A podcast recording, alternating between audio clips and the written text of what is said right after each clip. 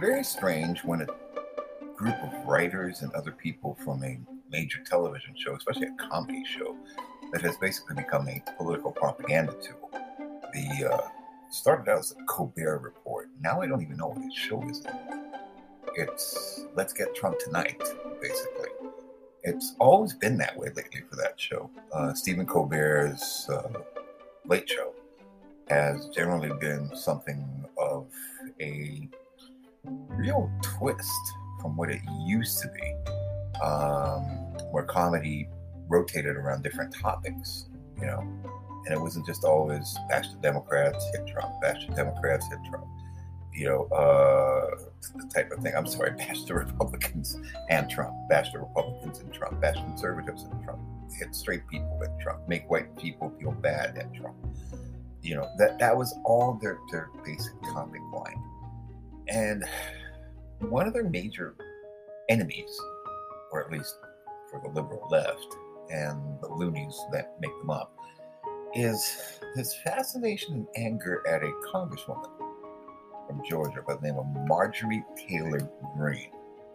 Now greene accused on the floor of congress in, in a speech um, you know, uh, the entire team of about six people who were arrested for wandering around the halls of Congress after hours right outside her office. She has photographs, uh, she has uh, uh information that this entire team tried to basically break into her office for whatever reason is unclear.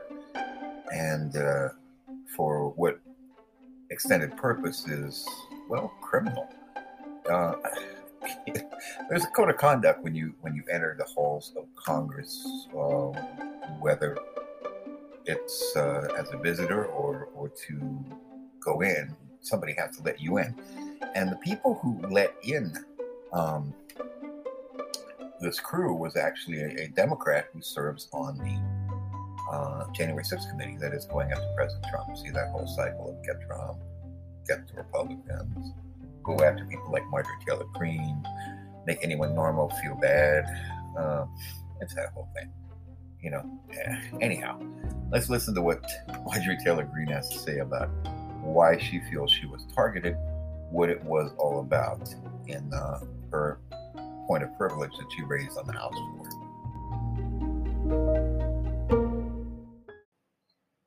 Well, we also had a situation on June 16th, just last week, there was a certain uh, film crew that works for Stephen Colbert, had been basically uh, stalking me all day long, going throughout, following us around here. My staff was very helpful in putting me in the car and keeping me away from them. They ended up outside my office. My staff took me somewhere else so I didn't have to go there. But then now we find out that it was a, a certain Democrat member who's serving on the January 6th committee who let him in the buildings. And then when the Capitol Police threw him out, it also happened to be Congressman Jake Auchincloss and Tim Heisum's staff that let them back in late at night. And you know whose office they were going to? Mine, my office. So this is this is more behavior where I feel I I don't feel safe. I feel like my life is constantly threatened. I'm constantly harassed, and this is no way for anyone to have to do work here. This place should not be run like this. This shouldn't be allowed. Now, while the January 6th committee is currently accusing one of my colleagues, Representative Barry Loudermilk, of giving tours, which is a lie about him, they're lying about him and saying he did something he did not do.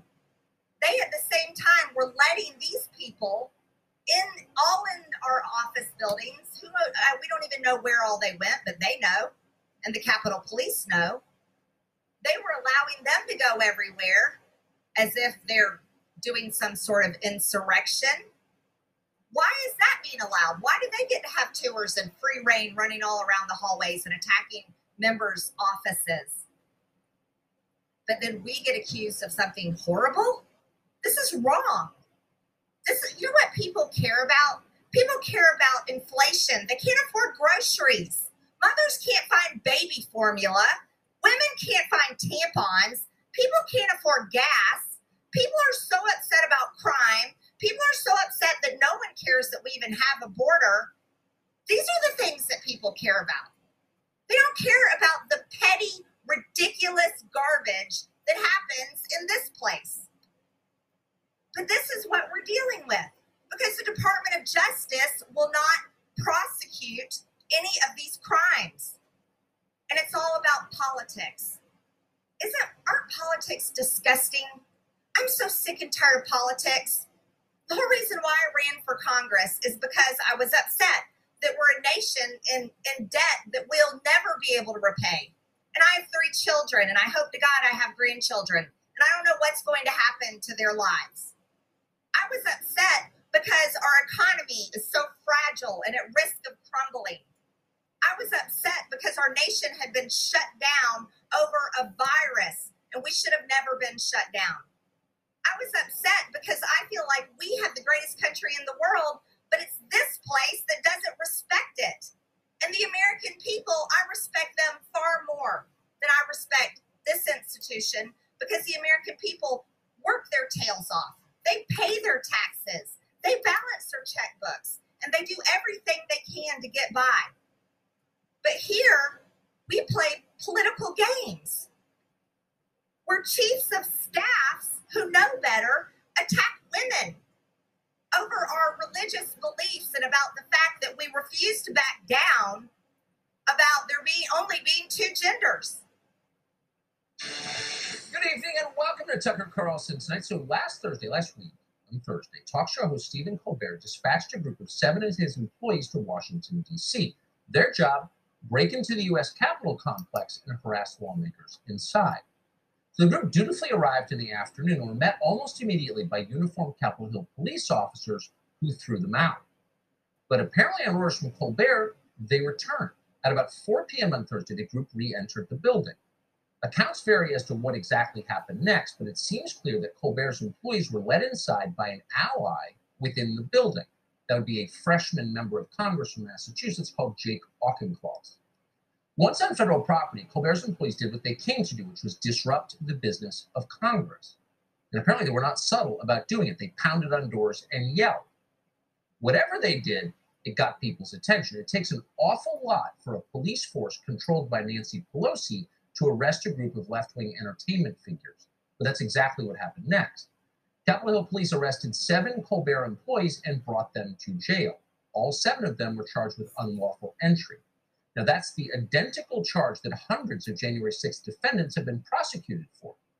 But unlike January 6 defendants, Colbert's employees were not sent to the DC jail for a year and a half in solitary confinement. No, they were released after only a night behind bars, and then they fled back to New York. Why is that? What exactly is the difference in the crime? As a legal question, we still don't know the answer. For some reason, Capitol Hill police have not released the surveillance tapes that would show exactly what Colbert's employees did that so triggered the police force controlled by Nancy Pelosi that they were arrested. So, as you listen to the explanation from uh, Tucker Carlson, and I think uh, basically the outburst from uh, Marjorie Taylor Greene prior to that talks about it, you know, uh, members of Congress are not supposed to be disturbed while they're carrying out their duties. You know, that's just part of uh, how government functions because members of Congress have important roles to fulfill, and that's why they are paid a decent salary and they're supposed to be doing that job and not be disturbed by comedians. Um, essentially, that is that is a major problem that many um, people face who work in Congress because a lot of these entertainment shows and comedians and gag shows and whatnot, they all think, well, you know, it's just uh, you know, they, they, they, they look at what Congress does, and I don't know if they, they understand. I don't know if they, they comprehend. Uh, honestly, I think they are somewhat lost in the entire presentation and uh, how they uh, come up with what exactly they are, uh, uh, talking about doing. And these are the issues, these are the things, these are the topics a lot of people are concerned about. Because, as Marjorie Taylor Greene pointed out earlier, more people are concerned with food supply, more people are concerned with, um, you know, the activities of, uh, for example, uh, what exactly members of the House are doing uh, to make gas prices more stable and not change 50 cents every few days, causing more strain on them and their families. You know, um, there are efforts, it would seem, to to not do that, and this is something that we really have to look at and figure out how this can be encouraged, how respect can be restored, because unfortunately, public sentiment about Congress is really low. And they're not all that popular. We'll be right back.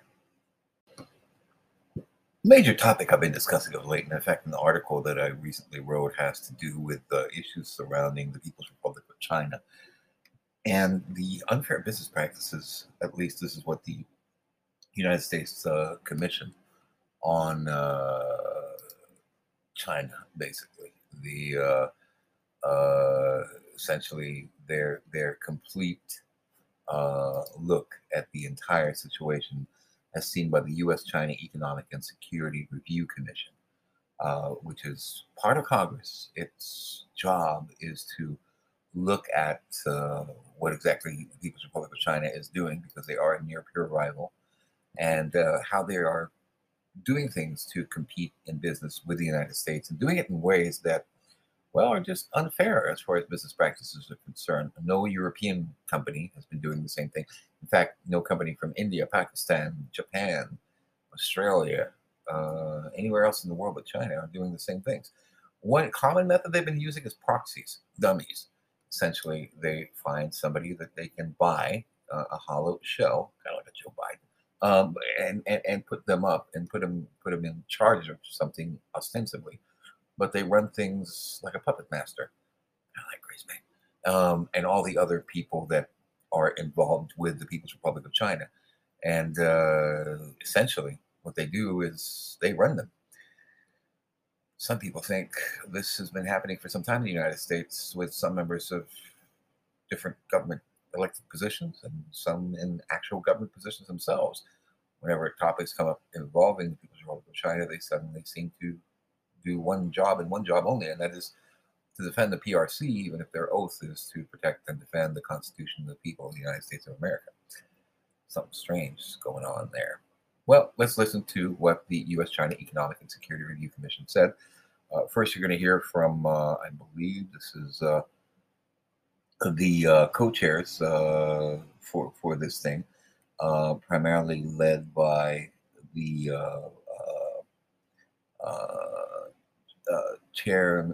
chairwoman or, or, commissioner rather, uh, Robin Cleveland, uh, who made it, uh, basically this this discussion into this commission's hearing that is looking at China's trade practices, promoting interests of U.S. workers, farmers, producers, and innovators, and protecting them from uh, unfair business practices, from uh, IP or intellectual property loss, and other issues. Let's listen in. Um, as we look forward, um, I'm curious what we know about uh, Chinese firms' operations overseas, especially using Chinese purchase companies as a way of establishing an entry point to US and uh, the EU single market system. I think Ms. Garcia Guerrero, you raised this in your testimony, and I think Ms. Nikakhtar, you did as well. So, do we have sufficient data to assess how they may be using companies that they buy as a backdoor to circumvent trade policies? So, you know, it's it's a really good question because our government doesn't collect this kind of data. Uh, so everything is, is sort of anecdotal. Um, but we know through the CFIUS, and then in, in the, my testimony, I should say, the huge gap that's created by greenfield investments and that we don't review those. I mean, that's pretty horrific. Um, so whether it's it's a sort of a foreign acquisition of an existing company, you know, I, I mentioned sort of some problems we have with mitigation agreements, or if it's greenfield investment. One, we don't collect data to see how adverse sort of the predatory practices are. Um, our government maybe should really start looking and collecting data like that. Um, but also, so we have a lot of anecdotal information, right? And so we have Chinese acquisition of companies that basically bankrupt their companies, steal the IP, and bankrupt the companies. We have we see economic disruptions that have been caused by investments in the U.S. market, but then the Chinese companies are bringing in subsidized goods and then making things more cheaply here, and then wiping out the domestic industry. And by the time the domestic industry now wants to bring some kind of action, they've been wiped out and they're weak and they meet they don't meet the um, the statutory tre- threshold. And there's this other notion of you set up a business in the United States, a medical business, or you hire a bunch of engineers. Medical business now you're getting people's genetic data, sensitive information, or you hire engineers and you use the U.S. ecosystem sort of to develop high tech products. And then you, once you're done with a company, you shut it down and then you move production overseas. I mean, they are the, the Chinese government, they're very um, keen on using every vector in the United States to get in our economy and our allies' economies and just exploit, exploit, exploit. And the fact that we've just basically allowed the market to take care of it, we have at least two, three decades of evidence saying, guys, the market hasn't taken care of it. Let's study it, let's figure it out, and let's put an end to this. Thank you. Just as a quick clarifying yes or no question. My understanding is Commerce has the statutory authority to, to get the data that Commissioner Cleveland just asked for, but is not utilizing. Is that correct? So there's two points. So yes, Commerce has a statutory authority. So you have the Defense Production Act uh, ability. Uh, the Bureau of Economic Analysis Census collects a lot of data. The problem is twofold. The Defense Production Act Survey Authority, you can't make some of the key findings public, and we've got to figure out how to resolve that. And then the um, Census Bureau of Economic Analysis data also, by statute, there's not much they can release publicly. So it's fine and great. The government's sitting on all this data. They're certainly not doing anything about it. And then the rest of the people who want to give recommendations don't have access to the data to um, do anything. And this is really just a fundamental problem that we've been dealing with for decades. Thank you. Uh, Commissioner Fiedler. I want to uh, revisit uh, Mr. Prestowitz's testimony. Uh, you indicate that it's not enough to just look at trade, you got to look at investment. Uh, Nazak, you were talking about uh, how to use established trade law to apply across the board to various government agencies. The it appears that the United States is unable to uh, construct its own house to deal with a unique threat that China poses. So, for instance, we have uh, the SEC says we don't have uh, country specific laws and regulations, but we have a country specific problem in China in, in a way that we have not had with any other country, apparently, in history, or certainly recent history. Uh, how do we get, how do we construct a regulatory system that is uh, competent to deal with what everybody thinks is the threat. I don't want to have to describe the threat again, but uh, we're we're calling China a competitor as opposed to an adversary official, and that may color what's going on. Uh, how do we, how does the United States government that doesn't coordinate very well anyway? How do we get them to coordinate against this singular threat? So Oh, can you hear me? Yeah. Okay. Um, I think the point you made is that we are we have since the early uh, 1980s um, we have uh, dealt with China on the basis of the assumption that by engaging in the kind of open free market, free trade, free investment that we engage in with the EU or with Japan or other uh, uh, market economies, that China would reciprocate, that China would, um, in Bob Zoellick's words, become a responsible stakeholder in the rules based uh, uh, global order. Um, that has been a huge mistake. Uh, China does not intend to be a responsible stakeholder in what it considers to be our uh, global uh, economic order. It intends to build its own economic order. Um, and so um, the, I think you used the term adversary. Um, I think we need to begin to think of China as an adversary, uh, an across the board adversary. It's not just in fact, it's not even primarily a military adversary, it's primarily a technological and economic adversary. Um, and, and if we think about it that way, um, then we do have the cap- we have the legal capability and we have the um, bureaucratic capability to, as uh, as Nazak said, to not only collect data but to share it uh, and even to make it public. I, I, don't think it's so much a failure or an absence of U.S. legal capability. I think it's much more a problem of, of attitude and and kind of uh, uh, arriving at, uh, a shared uh, perspective uh, on the reality of China.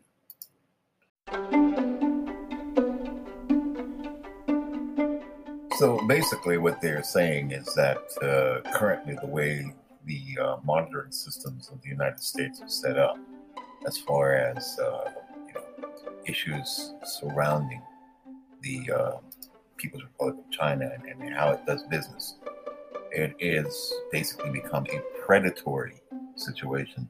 Now, you were listening there. The last speaker was uh, Clyde uh, Prestowitz, founder president of uh, Economic Strategy Institute.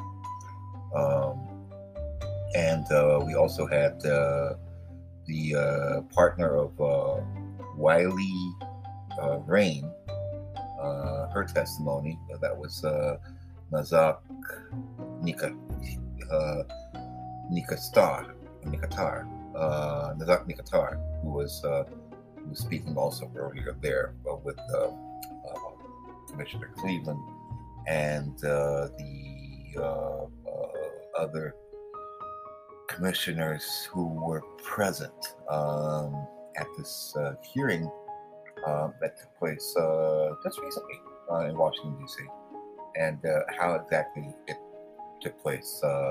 you had a very clean and keen review, and I hope our listeners here on Mike of New York kind of get a picture of what's going on and uh, we'll, we'll, be going back and forth more to this U.S.-China Economic Security Review Commission, getting more information, more sound bites from them, because I think more Americans need to hear about this. I think more people, not just Americans, but people all over the world, whether you're, you're in the Philippines, whether you're in Thailand, Taiwan, uh, wherever, because uh, it's, it's plain talk and it's scientific talk and it's real studies about what's going on with the People's Republic of China and what exactly they are doing uh, to the U.S. economy and uh, to, to the situation at, at heart. And, uh, you know, the uh, China uh, Review Commission um, is basically saying that, well, it's time for the US to uh, view China, one of the recommendations, as an adversary. Not an enemy, but an adversary. And work with them accordingly when it comes to trade and business, and, and stop thinking of them as a, as someone that will follow, uh, you know, the rules of the General Agreement on Tariff and Trade and, and, uh, and other things. It's been going on for 20 years now, and uh, American industry has suffered. American businesses suffered. Many people are out of work because of thousands of companies that have been shut down and you know deliberately uh, put down basically and, and, undercut in order to make China uh, more of a dominant player. I'm Mike of New York, and uh, that's the latest for me for now. And we will be back with more as the day, day continues. Have a great day.